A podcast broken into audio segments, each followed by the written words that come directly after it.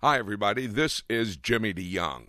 Thanks for joining us a moment as we take a look at the book. I hold in my hand a five part audio series on CD entitled The Age of Antichrist. You know, one of the most asked questions that I am confronted with as I travel across the United States and around the world do I believe that the Antichrist is alive on earth today? Well, I have much to say in this series, Age of Antichrist, that will give you my ultimate answer. I want you to take a moment with me, if you will, right now, and let's look at the connection between the city of Rome, the church that is located there, and the Antichrist. We'll be back and I'll tell you how you can receive your copy of this entire five hour audio series on CD entitled The Age of Antichrist. But first, let's listen to Ecclesiastical Babylon. Keep your finger here in chapter 17. Go back to Daniel just for a moment, Daniel 11. Daniel 11. Let me show you something. In Daniel chapter 11, we touched base with it yesterday, verses 40, 41, and 42. Daniel 11. And at the time of the end shall the king of the south push at him, that's Egypt, and the king of the north shall come against him, that's Syria. They'll come against Israel, him, because Israel has confirmed a peace agreement with Satan or with Antichrist. Don't have time to explain it, but just verse 41. And he, Antichrist, shall enter also into the glorious land and make many countries shall be overthrown, but these shall escape out of his hand. Edom, Moab, and the chief children of Ammon, that's the state of Jordan. So he destroys uh, Egypt in the south and he destroys Syria in the north. Then he goes and look at verse 43 and he shall have power over the treasures of the gold and silver and over all the precious things of Egypt. And the Libyans and the Ethiopians shall be at his steps. And then tidings out of the east, that's Persia or modern day Iran. And out of the north, that would be Gog and Magog. If you have a moment, just go back to Ezekiel chapter 38. Ezekiel chapter 38. It's setting the scene in Daniel chapter 11 for Ezekiel chapter 38 now to come into effect.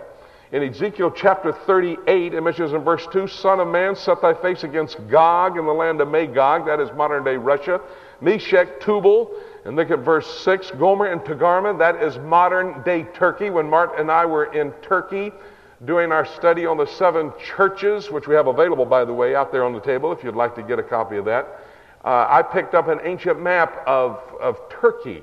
And there it was Meshech, Tubal, Gomer, Togarmah, modern day Turkey. So it says now Russia, verse 2, and then verse 2 and 6, Turkey. Verse 5, Persia, that's modern day Iran. And then it says Cush, uh, that's modern day Ethiopia, Sudan. And then it says Put, that's modern day Libya. What have I just talked about? I've talked about where the fundamentalist headquarters is in Iran. I've talked about the most populated Muslim country in the world, Egypt. I've talked about the fifth strongest military might, Syria. I've talked about the training center for all of terrorists, Sudan, Ethiopia. I've talked about a major country above Israel that now is supposedly coexisting with the Jewish nation, Turkey. What I've talked about, the lowest common denominator, they're all Islamic except Russia. And I don't know if you understand it or not, but the former six republics of the former Soviet Union are all now Islamic republics. There are over 150 million Muslims in those six former republics that will form a, coalition with Russia to come down against Israel. It's already in the, if you know anything, if, you watch, if you're a Russian watcher, you know that is coming to be right this moment. So what happens? Antichrist, to some extent, but Antichrist usurps the victory over Jesus Christ of Ezekiel 38, but in Daniel chapter 11, he destroys two major Muslim countries, the most populated, the most militarily powerful.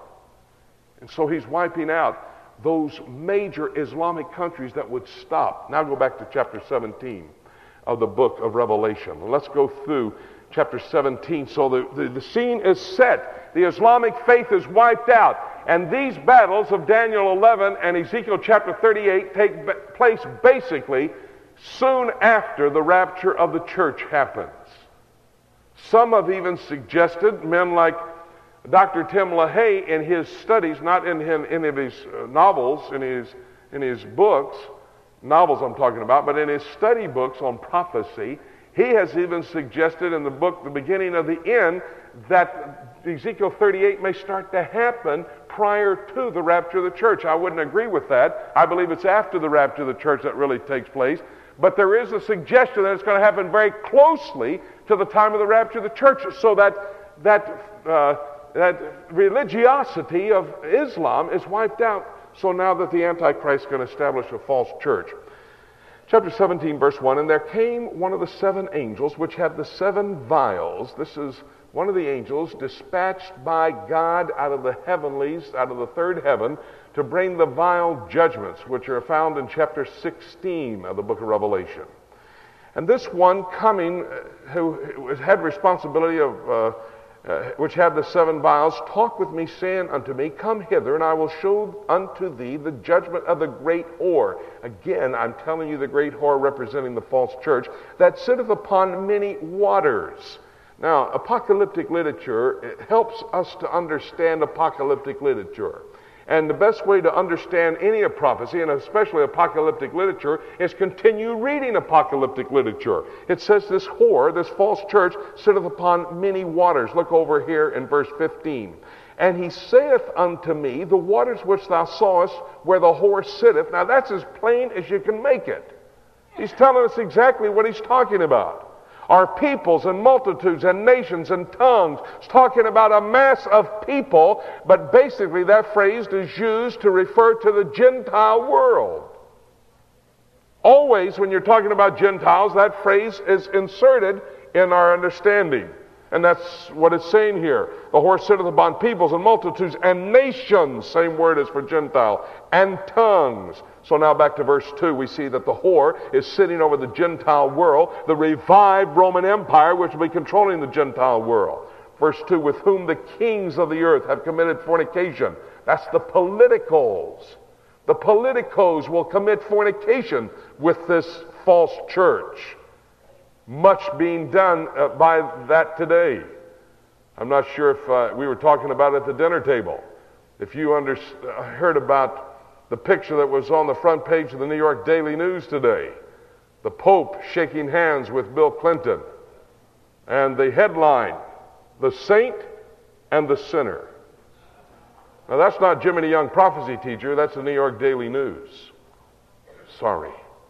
Anyway, Verse 2 With whom the kings of the earth had committed fornication, and the inhabitants of the earth have been made drunk with the wine of her fornication. Those in the earth watching political and, and false religion coming together and forming a coalition. I got involved in the political arena back in 1976. We were talking again at the table about Jack Wyrtzen.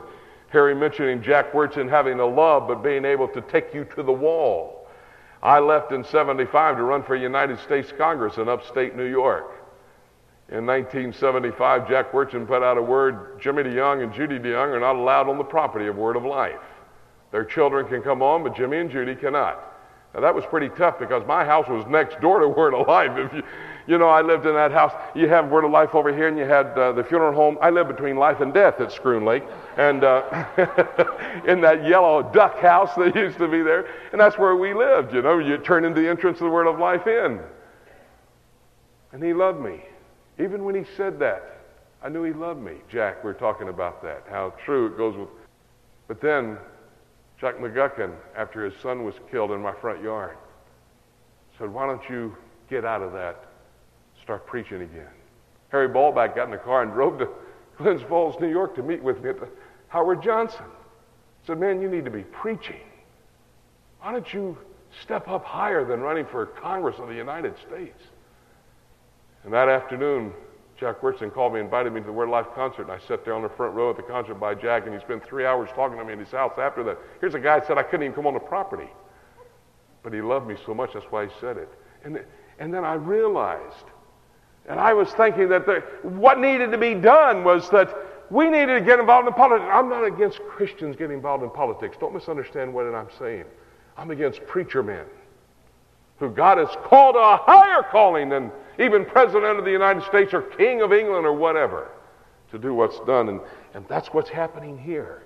A false religion getting together with the politicos of the world, committing fornication and the people getting drunk on it. Verse 3 So he carried me away in the spirit into the wilderness, and I saw a woman sit upon a scarlet colored beast. Now, this beast, there are three personalities in chapter 17 the beast, which is the empire, the beast, is, which is the emperor, and the whore, the false church. You've got to remember there are three actors in this scene in chapter 17.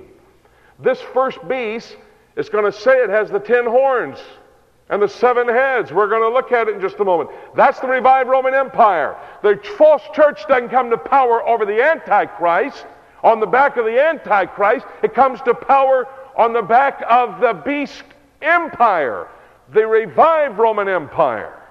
And I'll show you, it, it defines it more. You've got to just study the context to see what it's talking about. Here it is sitting on a beast full of names of blasphemy, verse 3, the last part, having seven heads and ten horns. Now, what are the ten horns? Look at verse 12. And the ten horns which thou sawest. I mean, you can't get any better than that. The answers to our questions right here in the book. And the ten horns which thou sawest are ten kings which have received no kingdom as yet, but receive power as kings one hour with the beast. That beast there, one hour with the beast, is the Antichrist. Remember, we said that in chapter 7 of Daniel, verse 8, he comes to power, he subdues three of those ten. Verse 24 defines it. He comes to power when he subdues three of the ten that have formed the confederation, the revived Roman Empire. And so here it is. It's seen that Antichrist is going to take charge of this revived Roman Empire. They almost become synonymous when you look at them, but here it's talking about the revived Roman Empire. Verse 4 And the woman was arrayed in purple and scarlet color, and decked with gold and precious stones and pearls, having a golden cup in her hand full of abomination and filthiness of her fornication. This is very interesting because what it's describing here, 2,000 years before the fact, is what we see today. Look at it again. And the woman was arrayed in purple. Purple, the color for the bishops. And scarlet, the color for the cardinals. And decked with gold and precious stones and pearls. A cross carried, solid gold precious jewels, having a golden cup or chalice in her hand full of abominations and filthiness of her fornication, claiming that drinking from that cup, it becomes the blood once again of Christ. And that wafer, the body, actually of Christ. Interesting what was written here. You have just been able to listen to a portion of one part of this five part audio series on CD entitled Age of Antichrist. This particular part of it, the Ecclesiastical Babylon. Well, there is much more that needs to be said, and you need to have your copy so you can listen to the entire study on the age of Antichrist. I do believe the Antichrist is alive and well on planet Earth. You need to have a better understanding, a biblical understanding of this coming world dictator. You can do that when you get your copy of Age of Antichrist, a five part audio series on CD. Why don't you go to our website, www.prophecytoday.com, or you can call our toll free number and you can make your order of this five part audio series on CD, Age of Antichrist. That number to call is 8 Prophecy 8. 877 674 3298. It's a toll free number from across America. I said a moment ago I believe the Antichrist is alive and well on planet Earth. Let me make this one final statement. He will not appear and be known to the world until after the rapture takes place. And that could happen at any moment. Having said that, nothing left for me to say except let's keep looking up until.